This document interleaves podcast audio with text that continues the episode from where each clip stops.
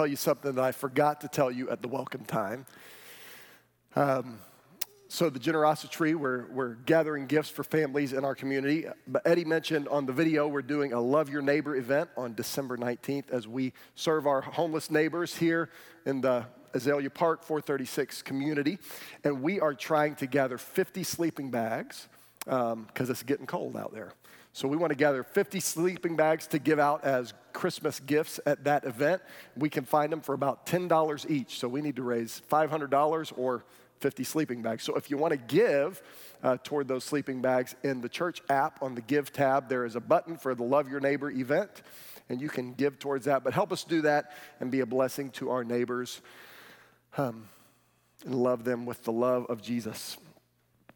Well, there are some times when we uh, sing songs that get right to the heart of, of where we're going. And the songs that we sang this morning um, did just that. So I, I just want to sing that chorus one more time. Um,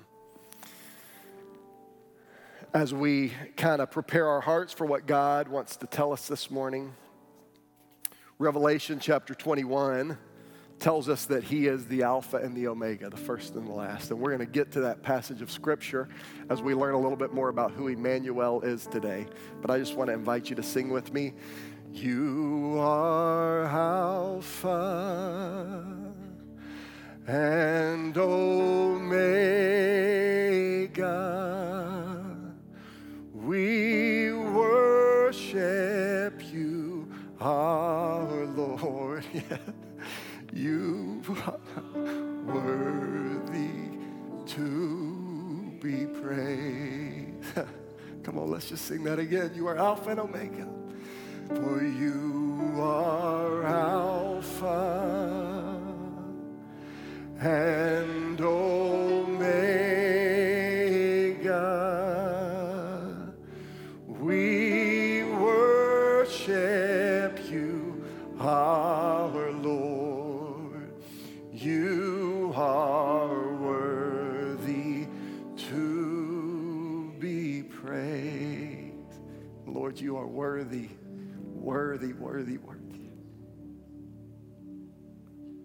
Lord, speak to us this morning through the power of your word. Encourage us where we need encouragement, Lord. Challenge us where we need to be challenged. Draw us near to yourself. Lord, soften our hearts, give us ears to listen. Remind us that you are the Alpha and the Omega from the very beginning of time, you are God.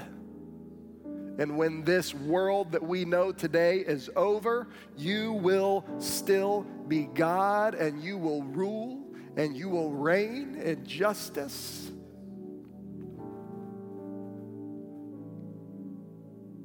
So, Lord, fix our eyes on you this morning. Fix our eyes on the King this morning. In Jesus' name, amen. All right. Well, we started last week talking about Emmanuel. Emmanuel is a name, um, it's really a name for Jesus, the Messiah who would come. And Emmanuel means God with us. And we know and we celebrate the fact that God, through the person of Jesus Christ, the Son of God, put on human flesh and made his dwelling among men and women. We looked last week at those truths. If you missed it, I would encourage you to listen to it just to be reminded of, of what this season means. But we're going to continue to look at Emmanuel today and, and see another dimension of who Emmanuel is. Let me read Isaiah 7:14 where we started last week. It says, "The Lord himself will give you a sign. See, the virgin will conceive, have a son, and name him Emmanuel. This passage, this prophecy was given uh, to King Ahaz. King Ahaz was the king of Judah, and he had turned his back on God. He was facing a difficult circumstance, a difficult situation. There were two kingdoms from the north that were coming to attack him. And Isaiah the prophet said, Ahaz, call on the Lord. Ask him for a sign. It can be as high as heaven or as low as hell. Ask him, and he will give you a sign. And Ahaz said, Nah, I won't do it. I won't test the Lord. He wasn't, he wasn't being. Um, he wasn't being modest, he wasn't being humble, he was being hard hearted. He said, I won't even ask. I won't even give it a try. I won't test. I won't try the Lord. And Isaiah said, Man, well, God's going to give you a sign anyway. It's Emmanuel. And he also goes on to tell Ahaz that you, you think you're doing a good thing by asking for help from other kingdoms instead of from God. But the truth is, Ahaz, this is the beginning of the end for the kingdom of Judah. The kingdom of Israel and the kingdom of Aram that you were so afraid of, in just a couple years, they're going to be wiped off the map. But as we're going to see this morning, there is a kingdom that will never end. And there is a king who will reign forever and ever. Emmanuel, God with us, is Jesus Christ. That was in Isaiah chapter 7. So we're going to look at a couple verses in Isaiah chapter 8 just as kind of a pathway to get us to um, the main text this morning, which is in Isaiah chapter 9. But here's what Isaiah 5, I'm sorry, 8, verse 5 says. I don't know if this screen can work here on the stage, guys. Um, if not, that's okay.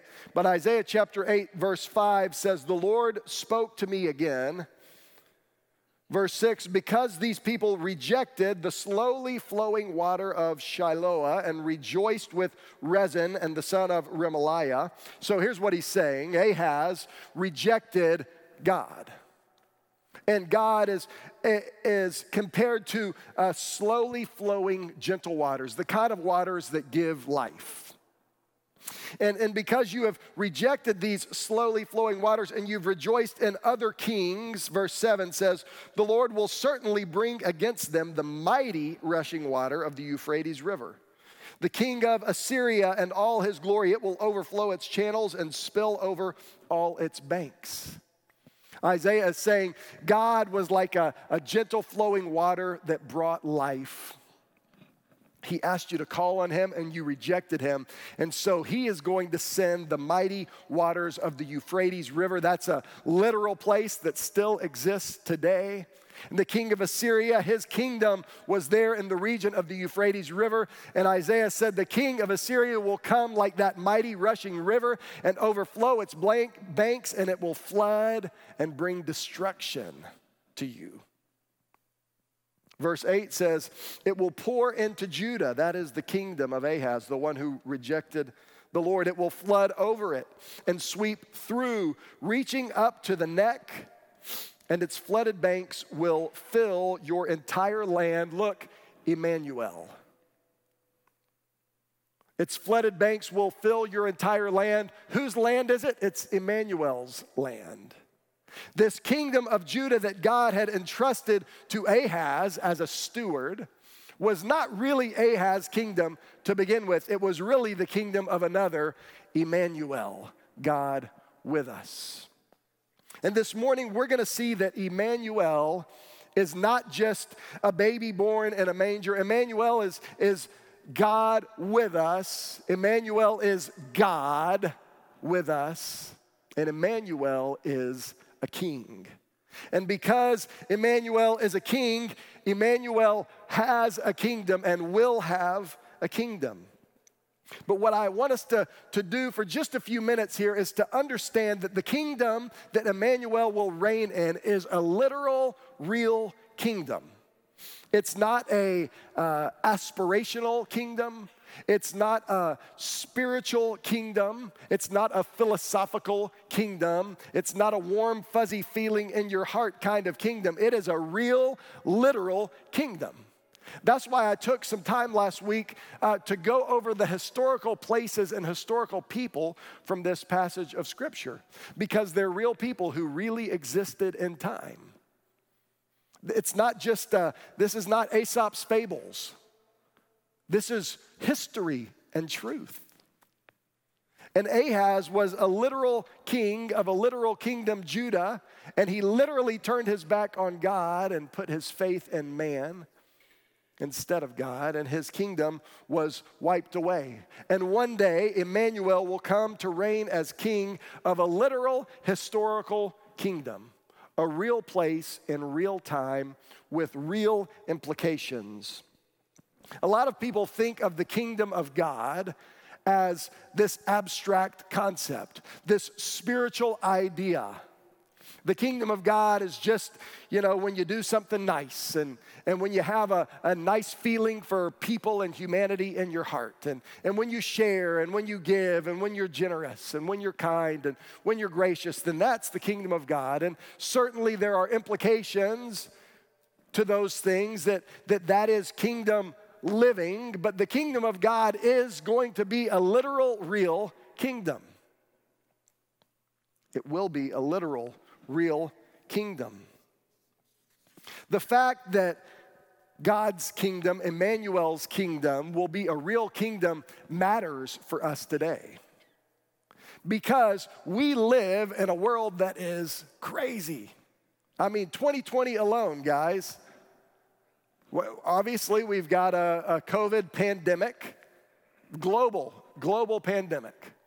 And that's come with relational consequences and health consequences. It's come with financial consequences. It's come with educational consequences. I was talking to Tony Seriani, who's a principal of a middle school, and, and just the, the deficit that so many of our students are facing because of shutdowns and quarantines and all that's going on emotional consequences of people have, as people have felt isolated and alone. But that's just one little piece of 2020, right? We've had fires in California and the American West that, were, that are historical, once in a generation kind of fires. We've had a hurricane season here in the Gulf that is once in a generation. Like we went A through Z and now we're in the Greek alphabet. Right? Central American countries have been devastated by multiple hurricanes. The Florida Gulf and, and, Mississippi and Louisiana have been hit multiple times by hurricanes in the same year within weeks of each other. Did you know this? In Africa and Asia and even China, there is a locust problem this year of biblical proportions. You, you, you remember the locusts in the plagues of Egypt? There are locusts right now devouring crops in, in um, West, I'm sorry, East Africa, into uh, Pakistan and Afghanistan, and all the way into China, and they're devouring crops. Like once in a generation, biblical plague locusts. I think I have a picture of it actually. Is that in there? Look, because, yeah, yeah, yeah. That's gross. I mean, uh, it's tragic and sad, but it's also super gross. Add to that cultural unrest, political unrest, global unrest. Just the last few months, guys, reveals how broken our world is. Real problems and real problems need real solutions, and there is a real king who will one day set everything right. There is a literal kingdom that's coming. So, Isaiah chapter 9 gives us a little bit more of an idea of this kingdom and this king who will reign. Isaiah verses Isaiah 9, verses 1 and 2 says this Nevertheless, the gloom of the distressed land will not be like that of the former times when he humbled the land of Zebulun and the land of Naphtali, that's Israel. But in the future, he will bring honor to the way of the sea, to the land east of the Jordan, and listen to this to Galilee of the nations. This is just giving us a little sneak peek of this king who would one day come. And he's going to be in a place called Galilee of the Nations. Galilee was this backwater, not important place, but it made its way into this prophecy because Jesus Christ would minister in Galilee. Jesus Christ would come from Galilee, and people would say, Does anything good come from Galilee, from Nazareth? The king continues in verse 2 the people walking in darkness have seen a great light. A light has dawned on those living in the land of darkness. The brokenness of this world and these earthly kingdoms is compared to darkness here. And the prophet Isaiah says, Those walking in darkness, there is a light coming. And we're going to jump down to verse 6 where he tells us about this light that is coming. He says, For a child will be born for us, a son will be given to us, and the government will be on his shoulders, and he will be named Wonderful, Counselor, Mighty God, Eternal Father, Prince of Peace. The dominion will be vast and its prosperity will never end. He will reign on the throne of David and over his kingdom to establish and sustain it with justice and righteousness from now on and forever. The zeal of the Lord of armies or the Lord of hosts will accomplish this. There is a king that's coming, and his kingdom will never end. He will establish it with justice and righteousness. Now, next week, we're going to talk about a little bit more about who the king is wonderful counselor, mighty God, Prince of Peace, everlasting Father. But today, I want us to focus on this kingdom and the fact that this kingdom is a real, literal, physical kingdom that it's coming, that is coming. It's not just a spiritual kingdom, it's not just a philosophical kingdom, it is real and it is literal. And so we're going to focus on verse 6 that says, A child will be born to you and a son will be given to us. Because that word son is important.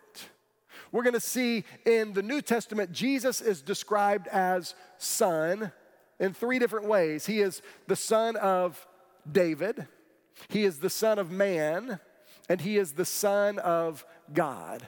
And each of those names have implications and help us understand greater this literal kingdom that is coming. So I, I want us to look at these three titles for Emmanuel, for Jesus. And the first one is this the Son of David. 17 times in the New Testament, Jesus is called the Son of David the writers of the Gospels go to great lengths to help us understand that Jesus comes from the lineage or the heritage of David.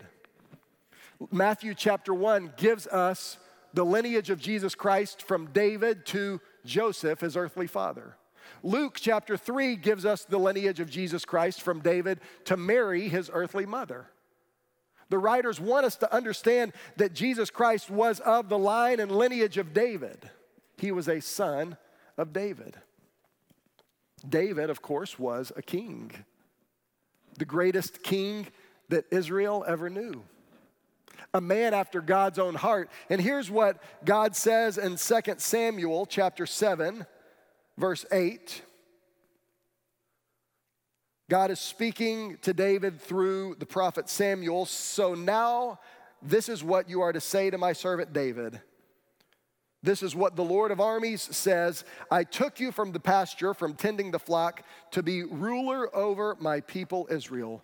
And now, verse 16 tells us a little bit more. It says, Your house and kingdom will endure before me forever, and your throne will be established forever. Emmanuel, Jesus Christ, is the son of David, and his kingdom will be part of the kingdom of David. He will sit on David's throne. Now, now why does that matter?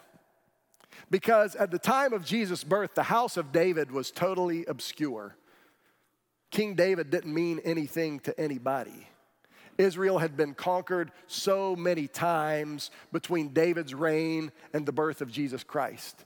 Been conquered by the Assyrians, by the Babylonians, by the Persians, by the Medes. It had been conquered by Alexander the Great, and then his kingdom was divided among three other kingdoms. And then Rome came in and conquered and was ruling and reigning in Israel at the birth of the time of Christ, the Roman Empire.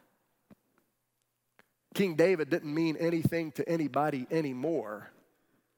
And yet Jesus was born in Bethlehem, the city of David, of the line and lineage of David. And one day he will reign on the throne of David. Why does that matter to us today? What does it mean to us today? The fact that Jesus is the son of David reminds us that God is faithful to his word. He is faithful to his promises. He keeps his word. God made a promise to David I will establish your house and kingdom forever and ever and ever and ever. And yet, by the time of the birth of Jesus, the house and kingdom of David was obscure and just a footnote in history until one was born, the son of David. And he was born a king, and one day he will be the king sitting on a real, literal throne in a real, literal, historical place. Jesus is also called the Son of Man. He's called the Son of Man 80 times in the New Testament. This name first appears in the prophetic writings of a guy named Daniel. If you grew up in church, you remember Daniel in the lion's den. He prayed, and the king threw him to the lions, and God delivered him. But God also spoke words of prophecy to Daniel. And here's what Daniel says in chapter 7 of his book, verses 13 and 14. He says, I continued watching in the night visions, and suddenly one like a son of man was coming with the clouds of heaven. He approached the Ancient of Days, that's a name for God Almighty. And he was escorted before him, and he was given dominion and glory and a kingdom so that those of every people, nation, and language should serve, should serve him. His dominion is an everlasting dominion that will not pass away, and his kingdom is one that will not be destroyed. Again, kingdom talk. The Son of Man. God will give him a kingdom that will not pass away. The significance of Son of Man is this it reminds us that God relates to all of humanity. Son of David was a promise to the nation of Israel, to a specific people, God's chosen people. It was a covenant promise. Son of Man indicates, and the fact, verse 14 tells us that he will rule over every people, nation, and language reminds us that Jesus came for all humanity. He relates to all humanity. He is a great high priest. He is a great king. He came as a suffering servant, even though he was the king, because he is the Son of Man. He is the son of David. That reminds us that God keeps his word. He is the son of man. That reminds us that God is with us and relates to us in our humanity. But Jesus is also called the Son of God over 120 times in the New Testament. Because he is not just the Son of David. That's nice. He's not just the Son of Man. That's great that he relates to us. But he is the Son of God. Revelation chapter 11 says this The seventh angel blew his trumpet, and there were loud voices in heaven saying, The kingdom of the world has become the kingdom of our Lord and of his Christ, and of his Christ, and he shall reign. And he will reign forever and ever. That's where that comes from. Handel's Messiah. The kingdom of the world has become the kingdom of our Lord. Emmanuel, God with us, will reign forevermore. The fact that Jesus is the Son of God reminds us that only God has the power to restore all things. The Son of David does not have the power to restore all things, and the Son of Man does not have the power to restore all things, but the Son of God has the power to restore all things. He is the Son of God. That means he has power. But he doesn't just have power, he's also the Son of Man, and that means he relates to us and knows us and loves us. And he's not just the Son of Man, he's the Son of David. And it reminds us that through the generations and millennias, millenniums, however you say that word, thousands of years and thousands and thousands of years, God is faithful and keeps his word and his promises. And one of those promises is that one day he will reign as king and as king, he will make every wrong right. He has the, the power and the authority to pardon sin. He has the power and authority to conquer death. He has the power and the authority to restore creation. He is God.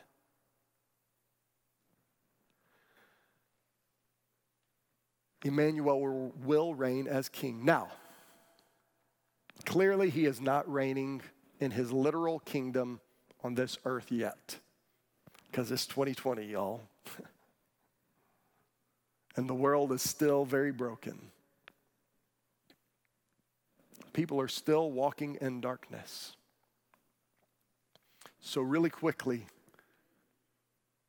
what do we do? What do we do in this not yet kingdom? I mean, there is an already kingdom that does exist. There is a kingdom of God that exists in our hearts. Jesus says, My kingdom is within you. That, but that's only part of the truth because there will be a literal kingdom. But what do we do while we're waiting? And how do we get to be a part of this kingdom to begin with?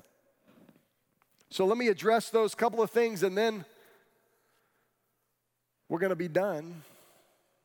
So, how do we get to be a part of the kingdom? Well, there was a guy named Nicodemus. He was a Pharisee, he was an educated Israelite. He knew of all the prophecies of the Old Testament, he knew all about Isaiah. He knew all about Daniel. He knew all about Micah and Haggai and Habakkuk. That Haggai is that who you read this morning? Yeah. He knew all these prophecies. He knew about the Son of David. He knew about the Son of Man. But he comes to Jesus in the middle of the night, and in John chapter 3, verse 3, Nicodemus asks this question How do you get to be a part of the kingdom of God? And here's how Jesus answers him Truly, I tell you, unless someone is born again, he cannot see the kingdom of God. And it starts this conversation. Isaiah says, Well, wait a minute, I'm old. How, how can I be born again? And Jesus says, No, no, no, I'm not talking about a natural birth. I, I, I'm saying that people must be born of the Spirit and of water. And then Jesus gets to the bottom line in John 3:16. You know this, for God so loved the world or loved the world in this way that he gave his one and only son so that everyone who believes in him will not perish but have eternal life. There is a kingdom coming one day, a real and literal kingdom. I promise you want to be a part of that kingdom. Because the alternative is that the king, if you are not a part of his kingdom, will throw you out of his kingdom into darkness. We believe scripture teaches in a literal place called hell. I promise you want to be a part of that kingdom one day. So, how? How do we do it? We put our faith in Jesus Christ the King. We allow him to be the King and Lord of our lives. But what do we do while we're waiting for this king to come? 2 Peter chapter 3 verse 13 says this, but based on his promise we wait for new heavens and a new earth where righteousness dwells, that is this new kingdom. Verse 14 says, Therefore, dear friends, while you wait for these things, Make every effort to be found without spot or blemish in his sight at peace. He says, Look, while you're waiting for the kingdom, live for the kingdom. Make every effort to live your life in a way that proclaims the kingdom, that honors the king. He continues, also regard the patience of our Lord as salvation. Regard or meditate on or um, examine or grow in an understanding of the patience of our Lord as salvation. It says, live a life worthy of the kingdom, but also marvel at the salvation of our Lord. And then he says this just as our dear, dear brother Paul has written to you according to the wisdom given to him. And he goes on to say, Paul's already written a lot about this, so go back and read some of his letters too. I love that little, uh, you know, shout out from Peter to Paul. So, here's what Paul says, and then we'll be done. 2 Corinthians chapter 5, verses 1 and 2 says, For we know that if our earthly, in our earthly tent, that is our earthly body, our earthly world we live in is destroyed, we have a building from God, an eternal dwelling in the heavens, not made with hands. He's saying there is a heavenly kingdom. There is a heavenly kingdom, and it's coming. Verse 2 Indeed, we groan in this tent, desiring to put on our heavenly dwelling. Look, while we're here in this life, we are groaning, we are struggling, we are frustrated, we are hurt, we suffer because of the brokenness of this kingdom. Then down in verse 20, he tells us this Therefore, we are ambassadors for Christ. We are citizens of a kingdom and we are ambassadors for the king. Since God is making his appeal through us, we plead on Christ's behalf be reconciled to God. The way we get to be a part of this kingdom that is a literal kingdom, the king will one day rule forever and ever and ever and ever. It's by putting our faith in Jesus Christ. What do we do while we're waiting? We make every effort to live in a way that honors the King. And we reflect on and marvel at his great patience and salvation. And we live as ambassadors while we're waiting, pleading with others be reconciled to God.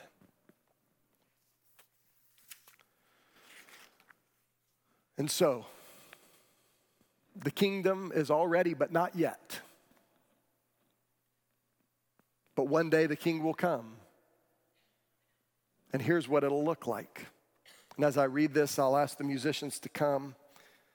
Revelation 21 Then I saw a new heaven and a new earth.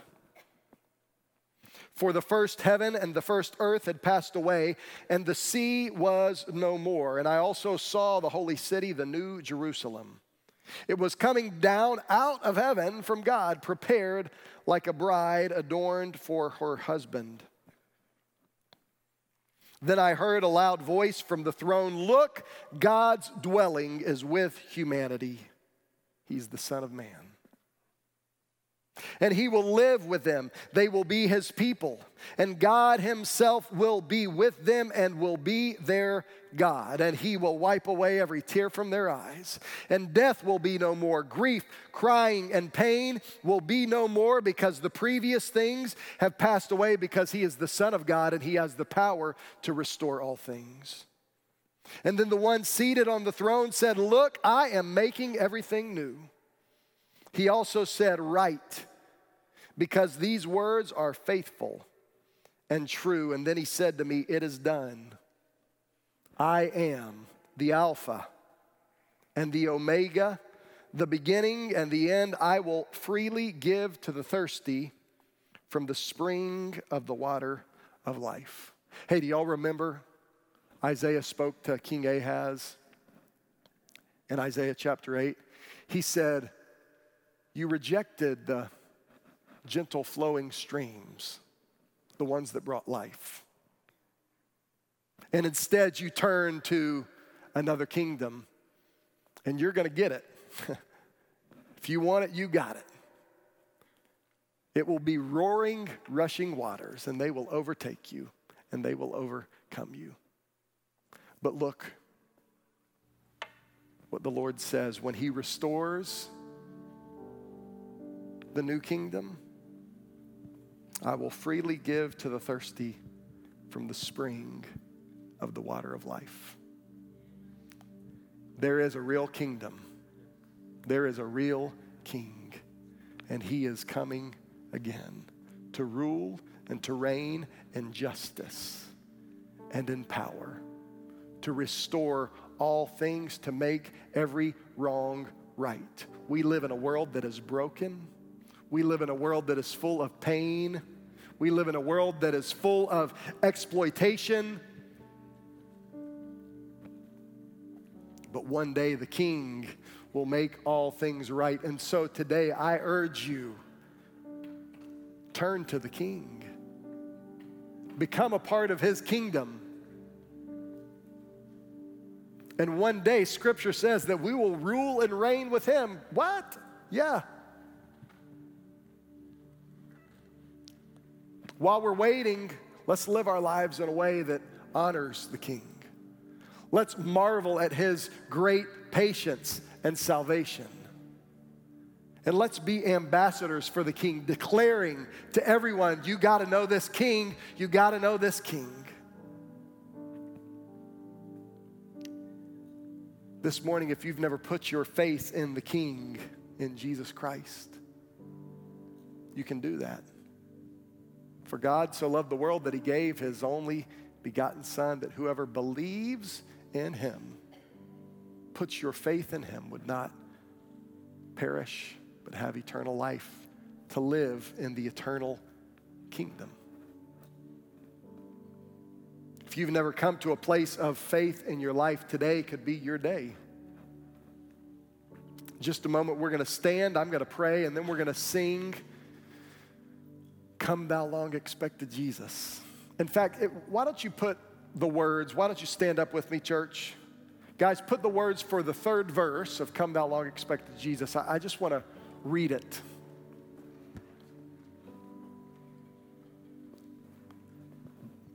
There we go. It says, Born thy people to deliver, born a child and yet a king, born to reign in us forever born, now thy gracious kingdom bring. By thine own eternal spirit, rule in all our hearts alone by thine all sufficient merit. Raise us to thy glorious throne. Let's pray. Lord, we thank you. God, we thank you for sending Jesus Christ. Lord, we thank you that you have given him the kingdom. You have established his kingdom to be an eternal kingdom of justice and grace. And Lord, while we wait, Help us to live for you. Help us to declare your kingdom to all people. Lord, there's many in here this morning who are struggling with the broken reality of this life. Encourage them this morning that you are making all things new. And one day you will restore all things even the broken parts, even the shameful parts. Lord, if there's anyone in here this morning who doesn't know you as Savior, I pray that you would draw them to yourself even this moment, that they would put their faith in the King, in the Savior. With your heads bowed and eyes closed, I just want to ask the question Is there anybody who would say this morning, I need to put my faith in Jesus? If that's you, I just want to ask you to put your hand up so I can pray for you this morning. Anybody like that at all? I today I want to put my faith in Jesus as Savior and King. I want to be a part of that heavenly kingdom. Amen. Praise the Lord. Praise the Lord. Anybody else like that? Well, Lord, I, I pray for this one who said, I want to put my faith in the King to be a part of that kingdom. Lord, I pray that you would draw him, give him the faith to put his faith in you. Lord, for the rest of us as we wait, help us to live for you. In Jesus' name, amen. As we sing, I invite you to respond. I'll be right down here on, in the front. Would love to pray with you this morning to show you how you can know Jesus as Savior. Some of you, maybe you just need to come pray and, and remind yourself of the truth that the King will reign one day over every dark place of your life. Maybe you just need to be reminded of that hope this morning. But as we sing this, I pray that the Lord